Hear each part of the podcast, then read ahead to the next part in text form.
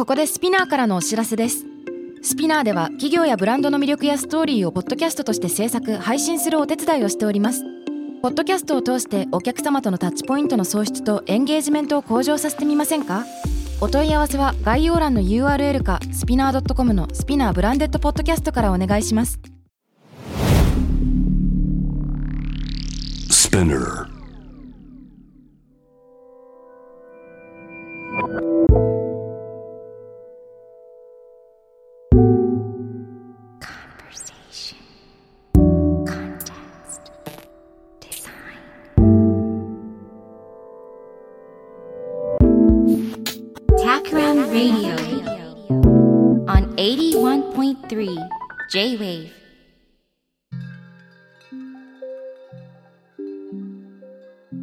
渡辺幸太郎がナビゲートしている J-Wave タクラムレディオ。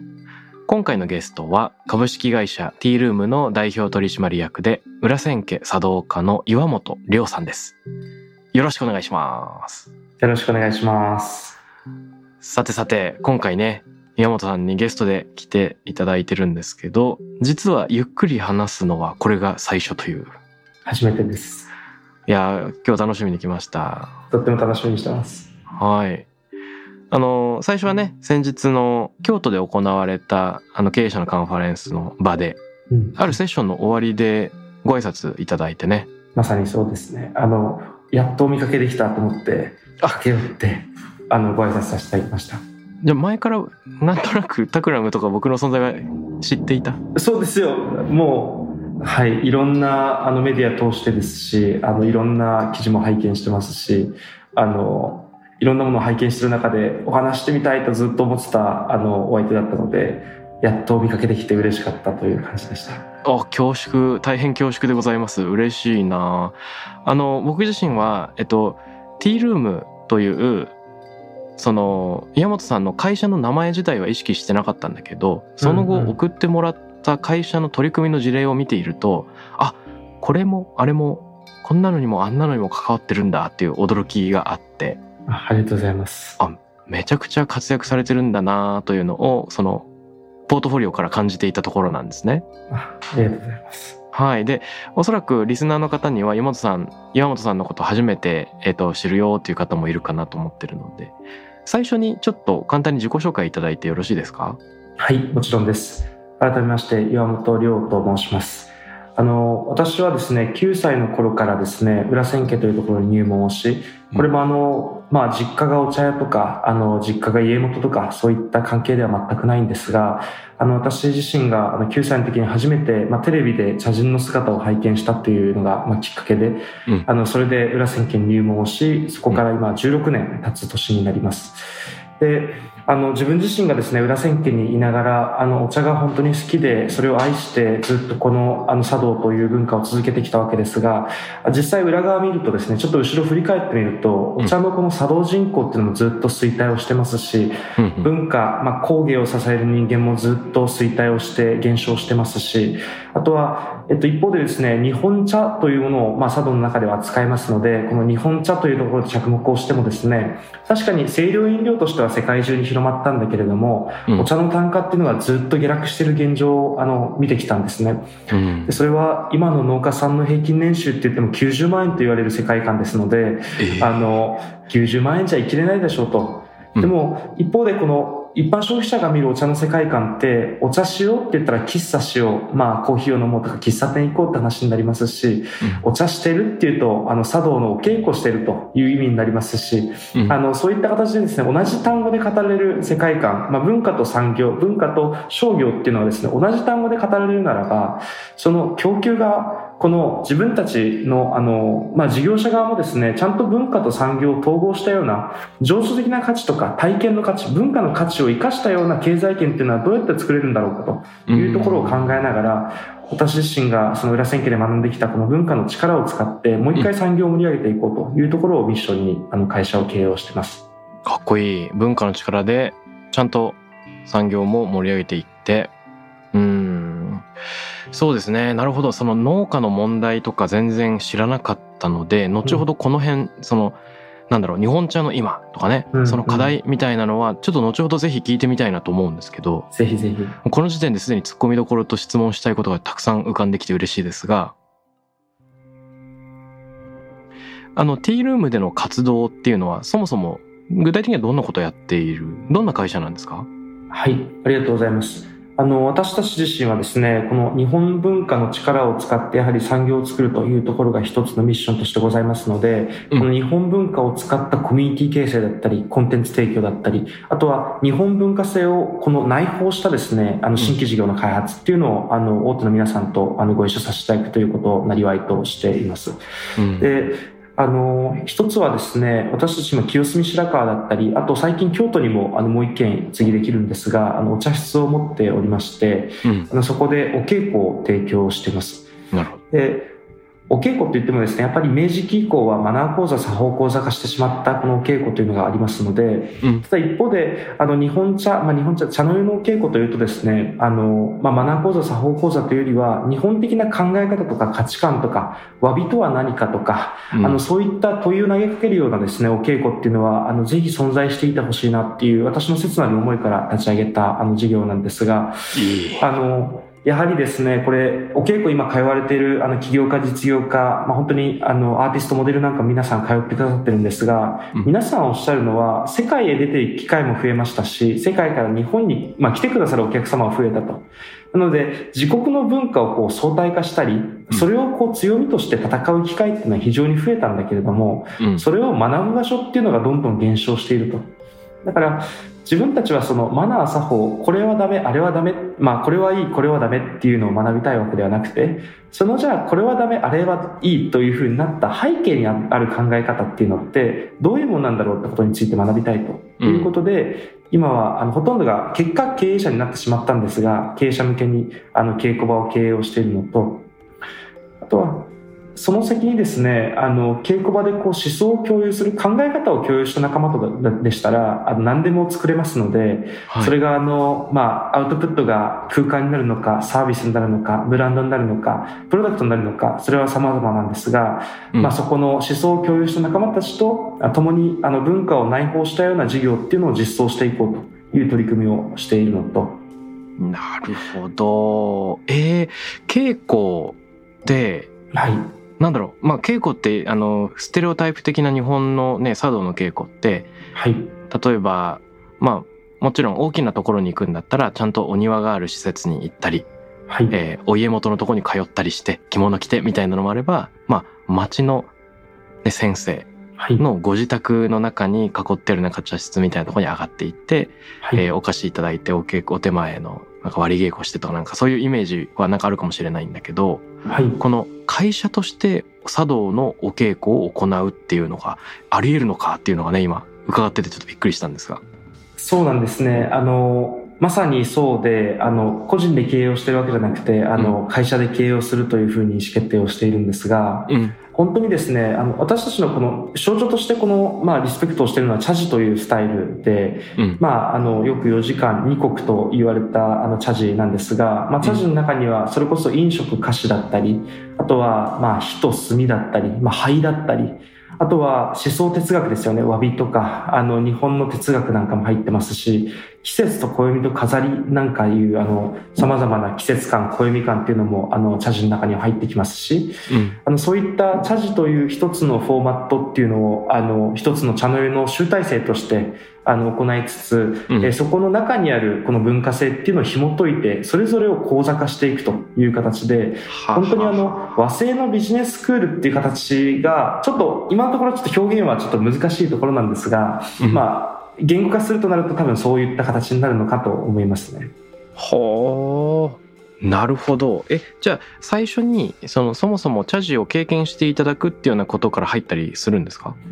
おっしゃる通りですね。あの、私たちの、あの、お稽古は、えっと、1回目と10、まあ、大体10回の講座なんですが、うん1回目と10回目に必ず茶事を受けていただいていて、うで、2回から8回目までが、あの、すべて、あの、その茶事というのを分解したものというのが詰まった講座。で、大体1回3時間でやってて、1時間目が大体座学を簡単にご説明をするのと、はいあとは2時間目で、あの、それを問いを立っていくっていう形のワークショップと、で、3時間目にその思想を体現するような茶事っていうのを最後、簡易的に行って、で、それを1日、あの、まあ、月1回やっていくっていう形の構成で進んでいるという感じで、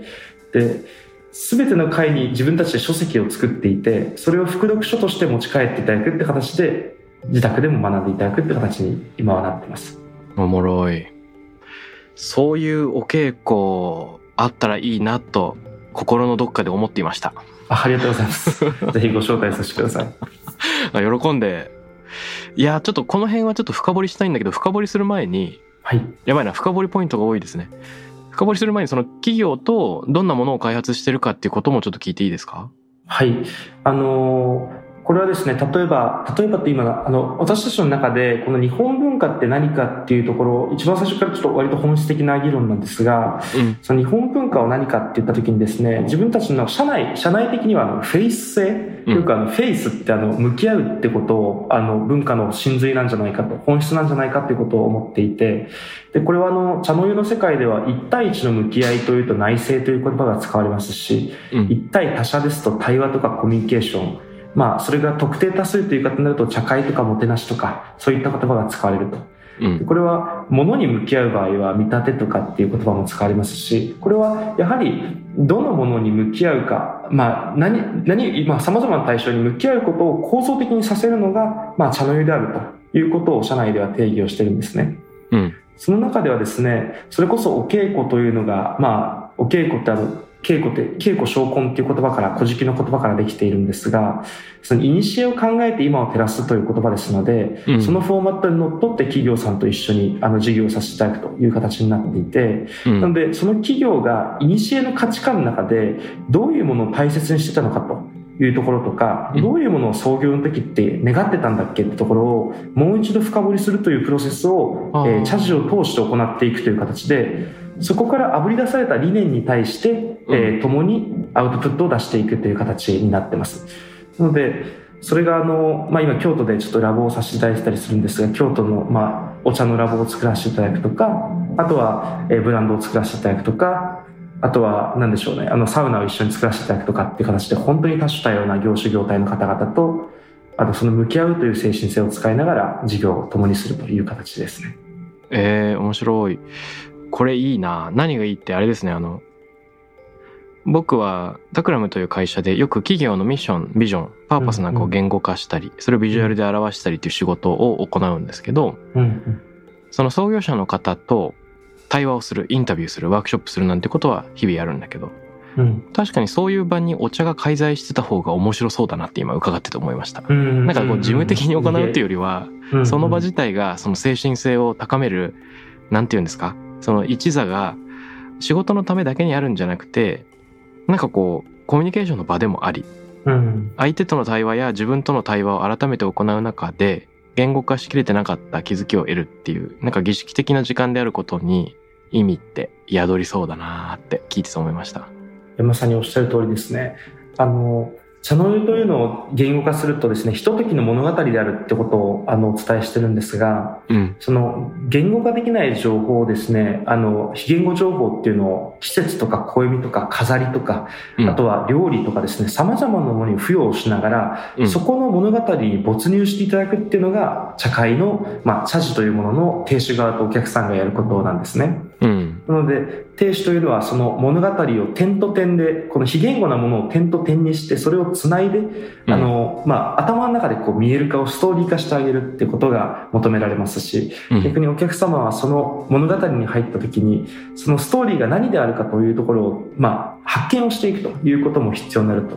いう形で、その企業の理念の中で、実は見失ってたところとか、知らなかったみたいなところとか、あ、こういう表現あるんだってことが見立てとかっていう表現が分かってくるとですね、うん、自分の企業についてもよく深く理解できるようになるので、なんか企業の皆さん、やっぱ役員レベルの方々とかで、その企業の理念をテーマとした茶事とかをやってみると、すごい面白い気づきと発見がありそうな感じがします。あの、これまでちなみにどんな企業とどんなものを作ったっていうのって具体的にちょっと聞いてみてもいいですか？そうですね。あの、現状今外に出てるものですと、あの、例えば、えっと、東急ハンズの皆さんと最近あのカインズグループに売却をされているんですが東急ハンズさんもあの手の復権というのを理念に掲げて、うん。あの共に事業を進めるということを再定義をして行っておりますのであの今はキュレーション屋さんになってしまっているってところあると思うんですがああのそこをもう一度あの手の復権クラフトマンシップとか日本のものづくりを応援していくというところで共にブランドを今作っています。うんであ、ちょっと待って。そのはい東急ハンズさんは一緒に何を作ってるんですか？あ東急ハンズさんはですねあのウイスキー紅茶というあのノンアルコールティーっていうブランドのジャンルを作っていて、うん。でその中の一つがウイスキー紅茶という商品があのできています。うんうんうん。ウイスキー紅茶というとですねあの使い古したウイスキーダルウイスキーダルって大体3回4回使ったらあのひび割れが起きてしまうんですがそれをもともとは焼却をしてきたところをうん。それをあの私たち譲り受けてですねでその中に日本の紅茶を熟成させていくということをすると、ウイスキーの樽の香りとかウイスキーの香りがまとったあのノンアルコールなんだけれどもアルコールの香りがするあの紅茶が誕生するんですね。うんなるほど。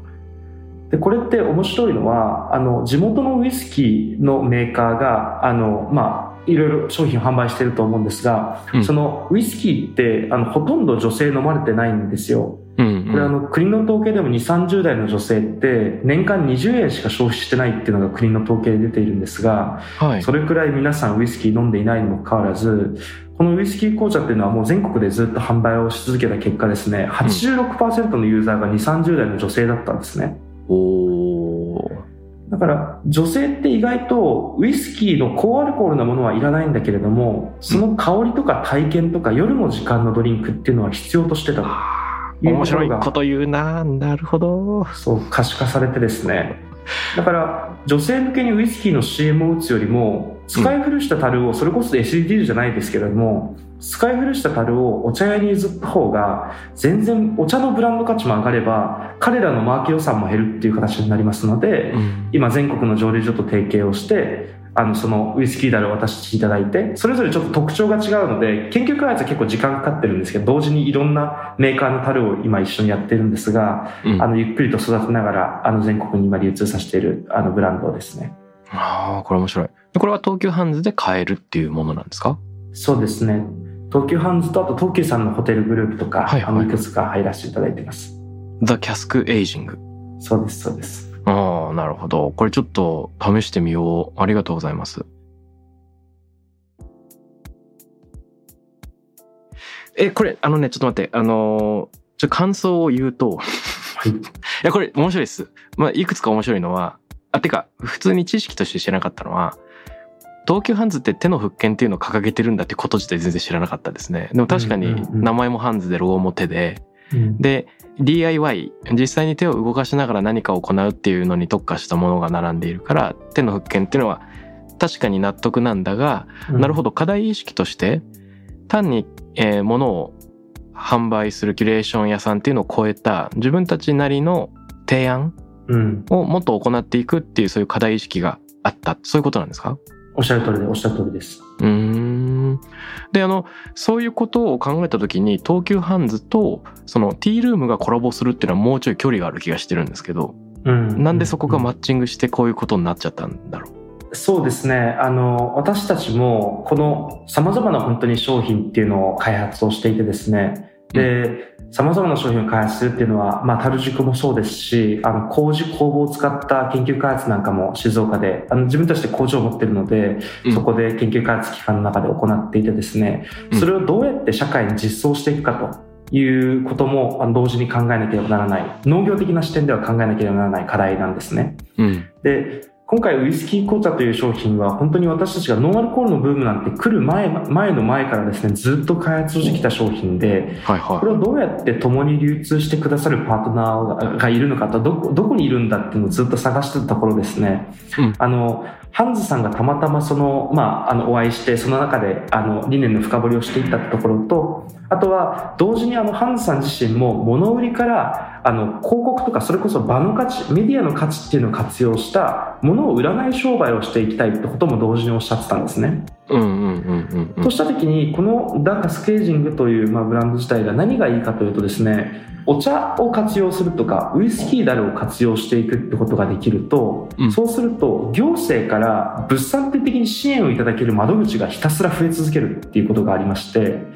それこそあの東急ハンズさんってあの、まあ、それこそ都市部にも結構旗艦店あのいくつか持ってますのでうん。そこの場の価値を生かした物を売らない収益源の模索っていうのをしたい時にうん。一番この出やすい経営的にこうやりやすいところって行政からの資金を引っ張ってうん。東京で物産展をやりますとか東京でそれこそキュレーターキュレーションが入ったものを売っていきますっていうことで広告宣伝費をいただくって商売があの非常にやりやすいというお話を伺ってそこも注力をしていきたいってお話を伺ってた時にうん。私たち実はあの静岡市に工場を持ってますし現地に会社もありますのであのそこの行政の皆さんとお話をしてそこからあの広告宣伝費引っ張っていただいて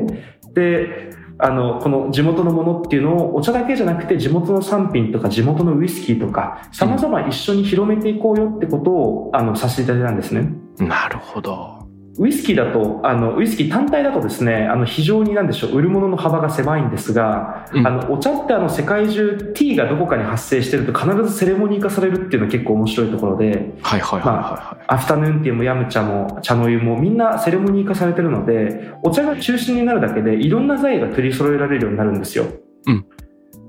だから、例えばウイスキー紅茶だったら、紅茶のグラスとか、まあ、ウイスキーのグラスとか、まあ、地元の工芸とか、うん。あの、ペアリングのお菓子とか、様々なものが周辺にあって、それを地元から全部一緒に出していこうよっていう動きを進められれば、静岡だけじゃなくて様々なお茶どころの行政機関だったり、様々な全国に散ってるウイスキー蒸留所からお金を引っ張った状態で、ハンズさんの収益あの、貢献、えー収益の改善にも貢献できるんじゃないかっていうご提案をさせていただいたのが、結構あの、密に連携をするきっかけになりましたね。いやなるほどいろいろなんか今刺激をもらってるんですけど何が面白いかって本当はね本当はこのトークの冒頭のその自己紹介を伺ってるつもりだったんだけどすでに結構本編感があるんですけれどもこの本編感が何が面白いかっていうと最初に稽古の話をしてくださった時はその茶事の中に通底する日本文化らしさとかその哲学っていうところを大事にしてるっていうすごく大事な話をしてくれたっていうのがまず一個とはい。それをビジネスでやってるんだっていう驚きとうん単にビジネスとしてやるだけじゃなくて超具体そのうん例えばザ・キャスク・エイジングみたいなウイスキーと紅茶を組み合わせてしかもそれを東急ハンズのビジネスの改善にものづくりとしてだけでなくビジネスそのものとしてつなげていくっていうところがこのね十数分とかの語りの中でもこの三位一体みたいなのが全て聞こえてきたのがなんか面白いなこんな日本文化を生かしたこんな働き方とかビジネスってあり得るんだなっていうのでね今なんか刺激をもらっています。ありがとうございます。うんちなみに、あの、これは話していいやつですか？あの、ムードペアリングティー、誘引はい。それもあの、グノシーさんと一緒にやっているやつですね。はい。あの、グノシーさんもですね、あの、メディアとしては、まあ、それこそトラクションの元になる、あの、媒体を作りたい、まあ、媒体っていうか、ブランドを、あの、外出しして作っていくと、まあ、メディアにももちろん送客化されるっていう、まあ、トラクションを生んでいく装置にもなれば、うん。あの、逆にそのメディアに流通をしている、まあ、方々ですよね、そこに滞在する方々に対して価値提供をしていきたいっていうところもあれば、うん。あとは、実際その、まあ、メディアから、まあ、収益を多様化していくという観点で、まあ、ブランドを立っていくってことも、まあ、行える時代になってきましたので、そこでこう、ユーザーヒアリングを様々したらですね、あの、お茶というところが、あの、コーヒー朝飲むっていうシーンがついている。で、夜、あの、ワインとかはですね、夜飲むっていうシーンがついていると。はいというと。ころで、お茶だけは今死活的になっているっていうんですが、喉の渇きを止めるっていう、止める乾く剤って書いて死活剤ってよく表現をするんですが、うん。あの、喉の渇きを潤すタイミングなので、芯が一つもついていないというところを逆手にとって、様々なシーンごとにご提案ができるようなお茶のブランドを一緒に作っていこうというところで、あの、本当に立ち上げの前から共同で開発をさせていただいている、あの、ブランドですね。うーん。確かにお茶って言った時にね、なんかいろんな場面で飲めちゃうから 朝飲んでもいいし食後にリラックスしながらもありだし夜飲んでも違和感ないみたいなところがあって、うんえっと強みでもありながらなんか生活のルーチンの中に入り込みづらいっていうのがあるのかもしれないですよね。うんうん。おっしゃる通りですね。であえてそれを逆手に取りながらあれですよねあのネイルオイルのブランドでネイルオイルを時間帯別に使い分けるっていうのでうん。あの時刻が印字されてるプロダクトがあるけど例えばば、午前7時あの0700って書いてあって朝出かける前に塗るとか0100って書いてあって夜帰ってきた後に塗るみたいな。うんうん。あの時間帯によって多分香りが異なってるってことなのかね。あの、うんうん。あると思うんですが。うん、それと同じように多分自分の日常のルーチンの中でこういう風に経験価値を提供できるよっていうのを複数パッケージングしてるって感じなのかな。おっしゃる通りですね。じゃあお稽古の他にもこういった企業の理念を深掘りしながらそれを具体の飲食のものづくりに生かしていくなんていうのをやってらっしゃるんですね。そうですね。あの、私たちも農業法人を傘下に持ってて、それが創業の事業なんですね。うん創業したての時に、やはりこの年収90万円というふうな現状を感じた時に、やはりお茶のマーケットは広がってるけれども、この川上、サプライチェーンの川上にいる農家さんとか、えー商社とか、その間に入ってるプレイヤーってみんな衰退をしていたので、うん。そこのやっぱりこう、まあよくスタートアップ的に言葉を使う、あの、サプライチェーンの垂直統合っていう言葉を使われると思うんですが、このサプライチェーン自体ももう一回改革をしていかなきゃいけないと、時代に合ってないというところを考えていて、それをあの、いろんな方々と協業して作れると思ったら、やっぱり、あの、いろんな反発も一部ありましたので、うん一回自分たちで本当に投資をして成功例を作ってみようという形で農業をし始めたっていうのが一番最初の創業事業なんですね。あなので、じゃあそのお茶をどうやったら高付加価値に販売できるんだろうっていう風な観点でもよく会社の中では考えてきて、それは輸出なのか自分たちでブランドを作るのか様々あったんですが、その中でやはり文化の力を改めて使っていこうという形でこういう風な事業になってきたというところで、なので競争という、まあ、共に誰か、あの皆さんと作っていく事業の中で飲食が多いのは、あのそこもあの一つ起因しているという形ですね。うーんなるほどそういうことだったんですね。なんか最初にねメッセンジャーでこういう会社ですよっていう PDF 資料を送ってくれてそれを見る時の印象と直接岩本さんからいろいろ説明してもらった時の印象でなんか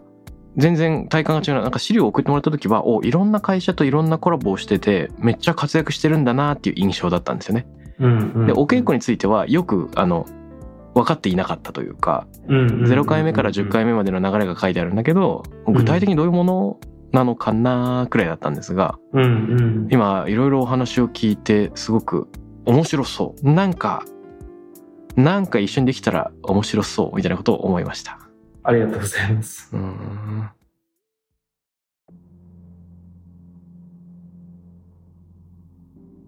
ちょっと一歩引いて茶の湯の文化、えーみたいな話もしてみたいんですけどはい。そのあるインタビュー記事で山本さん自身が答えていたコメントとしてはい清涼飲料っていうジャンルでお茶が広まっているっていうのはあるにせよそれがペットボトルの世界と茶の湯の文化の世界っていうのがあまりに分断されちゃってるんじゃないかはい。ってねで知見が断絶されちゃってるんじゃないかっていう話があったと思うんですけどはい。でその茶の湯の文化っていうのを取り出してみた時にそれって現代の我々の生活にどういうふうに組み込めるんだろうとか重ね合わせられるんだろうこれなんか考えてることありますか？そうですね。あの、本当に端的なところで言うならばですね、その茶の湯の文化の中にあるものというのを一つ抽象化するのか抽出をするのかして、それを現代のライフスタイルに馴染ませていくという形は一つあると思うんですね。うんあの、これはあの、一番の茶を立てるために我々、あの、まあ、炭とかは30日前から炭洗いますので、うん。あの、お客さんが来る30日前に炭を洗い始めて、天日干しして、一番のこの茶というのを、あの、目の前の人にお出しするという形が、まあ、一つあるわけですが、うん。例えば、えっと、一番のお稽古を本当してる中でですね、皆さんに、あの、炭洗いと灰というクラスがあってですね、うんで、そこで皆さん本当に意見としておっしゃってくださるのは、あの、一番の茶が目の前にあった時に、それの裏側にこんなにも苦労があるかっていうのを知らなかったと。うんでまあ、知った先には、やっぱり見え方とか視点が変わってですね、見る目が変わって、その一碗の茶の裏側に対してどれだけ感謝すればいいのかというところを改めてこう見直す機会になったということを言ってたんですね。なるほど。で、これを日常生活に応用するとですね、やはりこう目の前のじゃあ社員さんが喜んで、まあ、まあ、社員に喜んでほしいっていう多分経営者いっぱいいると思うんですが、うん、じゃあその喜んでもらうとはどういうことなのかということを意識的に考えてみるとか、うん、その目の前の人に自分が時間を使うのか、お金を使うのか、様々なものを使っていけると思うんですが、うん、目の前の人に本当に心から一つのお茶を、じゃあお茶何何かをお出ししたいときに、どういうこうプロセスで何をすればいいのかってところをお茶を通して学んでいけるというところが一つあると、日常生活の中でもこう、コミュニケーションの一つに、こう、茶の湯の思想が活用された形っていうのは作れるのかなとは思ってますね。なるほど。なるほど。一碗のお茶の裏側にある苦労ね。あの、多分、今の我々のその都会での生活って、例えばスーパーマーケットで物を買うときに、そのものがどこからやってくるかっていう情報はあんまりはっきりしてなくて、まあたまにトレーサビリティでね、QR コードでえー、農地が見えるとか、うん、なんとかさんの野菜って書いてることはあるけれども、うん、その前にある土壌とか、どういう人がどう育てて、どういう経緯であの流通を持ってここに運ばれてきて、うん、みたいなのはわからないし、うん、えー、我々が作って食べた後、例えば生ゴミはどうなるとかね、どう処理されてるっていうのがわからないので、物を買うっていう行為がかなり断片化している。そうですね。まあそういう意味では我々が体験しているあらゆる物事、サービスでも何でも、まあ断片化しがちで、効率化されたグローバル経済のシステムっていうのは、そういったあの断片化されてるからこそ効率が改善できるし、簡単に触れられるんだけど、うん、でもだからこそ失われてしまってるものがある。っていうのはね、この一碗のお茶の裏側にある苦労っていうところで思い返しますよね。おっしゃる通りですね。あの、ちょっと補足をするならですね、あの、うん、それこそ今のこの都市化の生活を私も、まあ、してきたわけですが、うん、やはりこう、すがる価値観がないっていうのは今の本当に人生っていう中で一番思うところでして、うん、その何か手法論で解決できるかっていうと今のあの話した内容解決できなくて、じゃあ1日朝5分ルーティンでとってお茶を人のために入れてみようというこのじゃあルーティンを生活の中に取り入れるだけでは、社会のマスインフラ的には解決をしなくてですね、やっぱりこうじゃあアメリカがじゃあ加速主義でそのまま突っ込んでる中で、まあじゃあヨーロッパはスローフードでこうゆっくりと生きようとしてると、まあ、減速をしようとしているっていうのがじゃあ二項対立があった時に、うん、その間をつなぐような、それこそ、まあ仏教じゃないですけど、まあ仏教神道に根付いたようなですね、まあ全、いろんなものあると思うんですが、あの、それに根付いた、じゃあ目の前のものに対して意識的に何があるんだろうってことを少なくとも想像するようなあの人生を生きてみようとか、あの、それを何をいただいてもそこに対して裏側の思いに対して感謝をしようとか、うん、そういったその考え方、価値観に対してちゃんと投資をしていくっていうところと、それを広めていく活動っていうのを社会のマスでしていくというところが、まあ一番この文化を産業とマージするために必要なんじゃないかなとは思っているんです。ああ、それは超大事ですね。これあの藤原の家高的に言うと、あの、うん 突然藤原豊が出てきたが、あの、花を飲み祭らん人に山里の雪間の草の春を見せ場やってありますけど、うんうんうん、あの花が咲くことをずっと待ってる人にむしろ雪の間から草が出てくるじゃんっていうのを見せてあげるっていうのがありますけど、おっしゃる通りですね。ね、その、物の見方を変えると突然今ある世界が変わっていなくても、自分の認識で世界全体が変わって見えてしまうような、まあ、そういったシフトっていうのがあるんだと。うんうんうん、でこれあの心がけで一人が変わるっていうことじゃなくて考え方、価値観っていうのを全体をその刷新するようなところに投資ができないかって話をしてくれたんですけど。おっしゃる通りですね。これ具体的にどういうことができるんでしょうね？その何をいただいてもその裏側にちゃんと感謝できる考え方価値観への投資ってそれって何なんだっけ？自分たちの中では、あの、今これを一番大、やはりこれ、この真髄を感じることができるのが、やはり茶会とか茶事だと思っていて、うん、あの、それの接点を増やしていくっていう活動をしているんです。うんこれはあのお稽古場は少なくとも社会を作る担い手の方々がその思想に染まってくれたら非常に嬉しいですし、うんまあ、その先のアウトプットもあの、まあ、茶の湯の実装例っていうのがですねちょっと、えっとまあ、人ってインプットをするとか考え方をこう、まあ、感じる、えー体験しに行きたいとかって思うきっかけとしてアウトプット先があるかっていうのが非常に大切で。うんこのアウトプット先っていうのは、例えばビジネスの世界だと、まあ単純にじゃあ提案単価が上がるって言ったら、それの研修受けるっていうのができると思うんですが、今の時点でお茶を学ぶといった時にですね、昔の武将たちは政治力が上がるとか、うん様々アウトプット先があったはずなんですが、うん今はですね、茶人、茶を学んでも茶人になるしかないっていうアウトプット先しかないんですね。だから、あとはおじいちゃんの先生、おじいちゃんばあちゃんの先生になるとしかっていうところしかアウトプット先がないんですよ。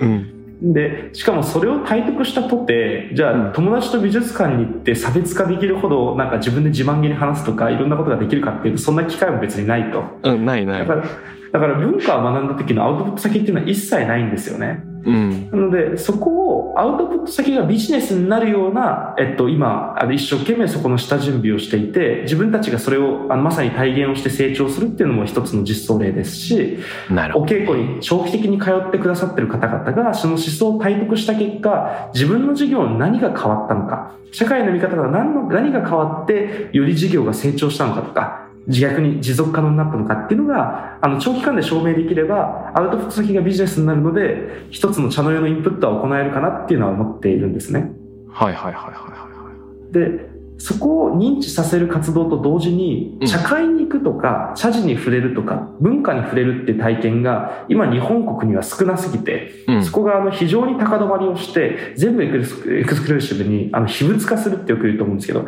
あの、隠された仏化するっていう形になってしまうので、これをやはりマスの接点として解放していかなきゃいけないというところは、あの一つ思っている内容なんですね。うんなので、えっと、まあちょっと、もうちょっと先なんです。新年からあの月釜って言って、あの、毎月茶会を自分たちが主催をして、そこにそれこそ今、協業先の皆さんにスポンサーいただきながら、毎回のこの、毎月いろんなこの社会の思想に触れながら、それを、あの、茶の湯的にこう解釈したものっていうのに触れていただくっていう会を、少しずつこう人数を増やしながら、あの、ムーブメントとして広げたいなとは思ってます。なるほどですね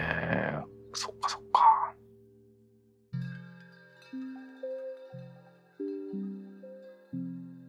あの僕がうっすらなんて言うんだろう今あまあ僕自身もそのなんていうかお茶をやっていましてそれをお聞きしてます。はい。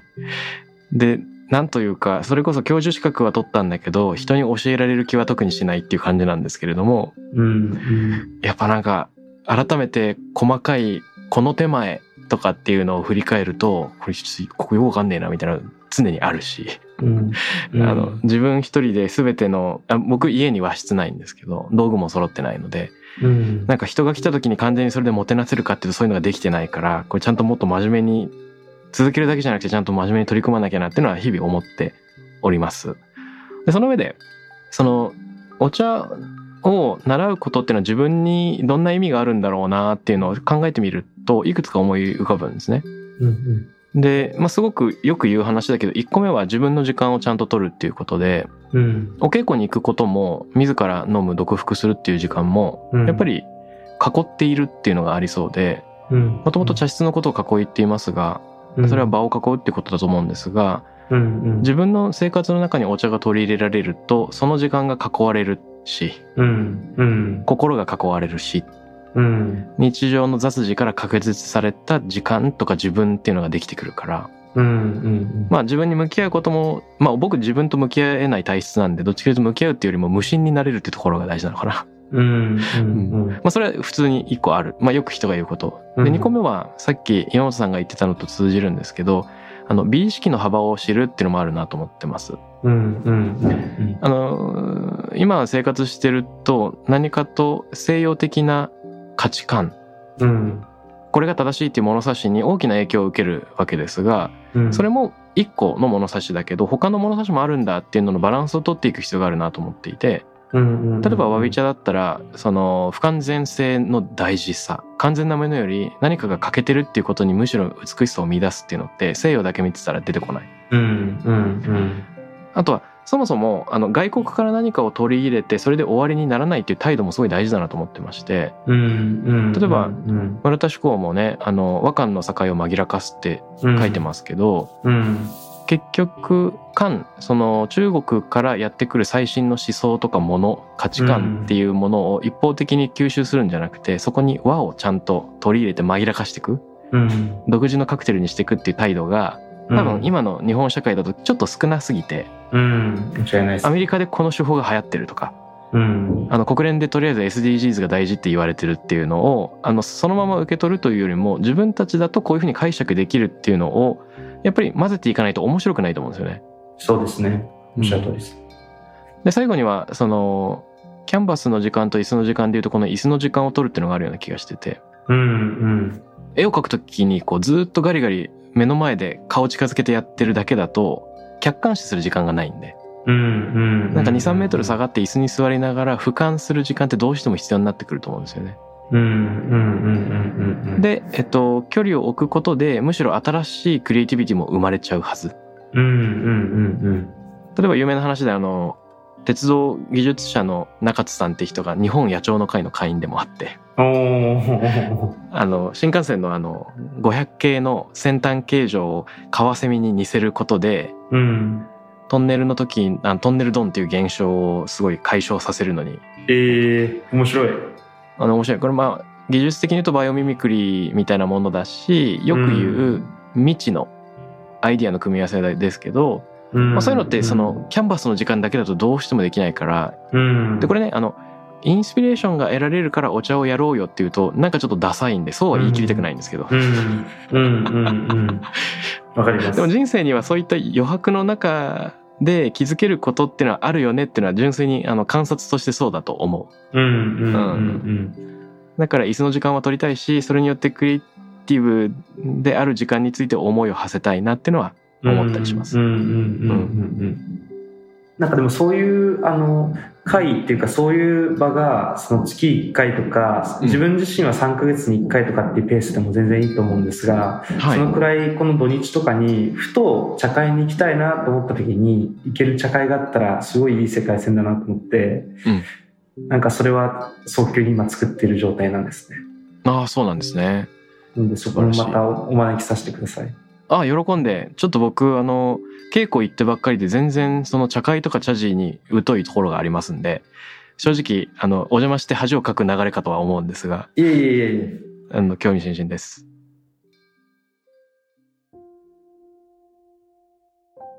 タクラムレディオに関するメッセージや感想は、ツイッターから、ハッシュタグ、タクラム813をつけてつぶやいてください。813です。また、僕、渡辺幸太郎への質問や相談などは、ツイッターのダイレクトメッセージからも受け付けています。番組オフィシャルアカウント、アットマーク、タクラム813をフォローして送ってください。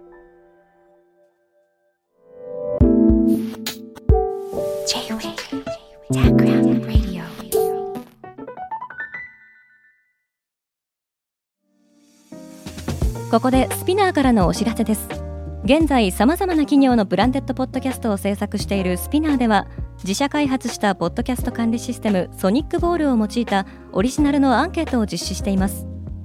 リスナーの属性データを可視化することで御社のニーズに合わせたコンテンツ制作が可能になります。